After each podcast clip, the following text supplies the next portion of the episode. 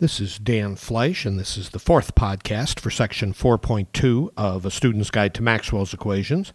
The subject of this one is the displacement current density, and the relevant section of the text is on page 107. This term, the electric permittivity of free space times the partial of the electric field with respect to time, is the second term on the right side of the Ampere Maxwell law, and as such, it serves as an additional source term for the magnetic field the curl of which appears on the left side of the equation.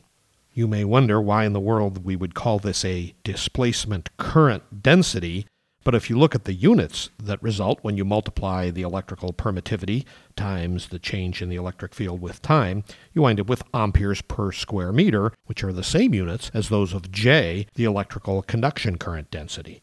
Furthermore, you should bear in mind that when Maxwell originally wrote this term, he did so to describe a movement of electrical particles due to the elastic deformation of the magnetic field vortices in his mechanical model. So it's only natural that others might call this a displacement current, since Maxwell did use this term to describe the movement of electrical particles.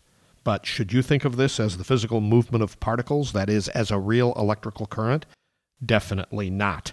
To be a true current, this would have to involve the movement of electrically charged particles, and it does not.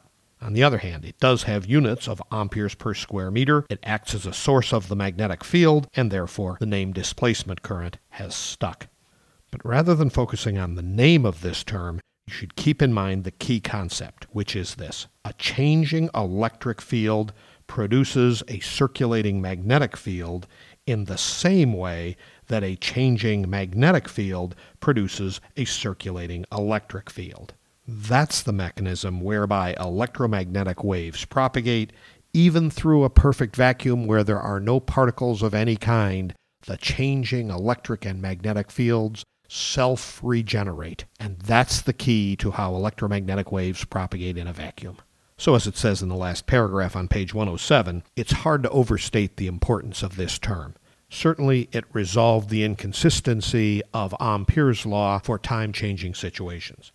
But much more importantly, it was this term which led James Clerk Maxwell to establish a comprehensive theory of electromagnetic radiation. As the first true field theory, this stands as the foundation of much of 20th century physics.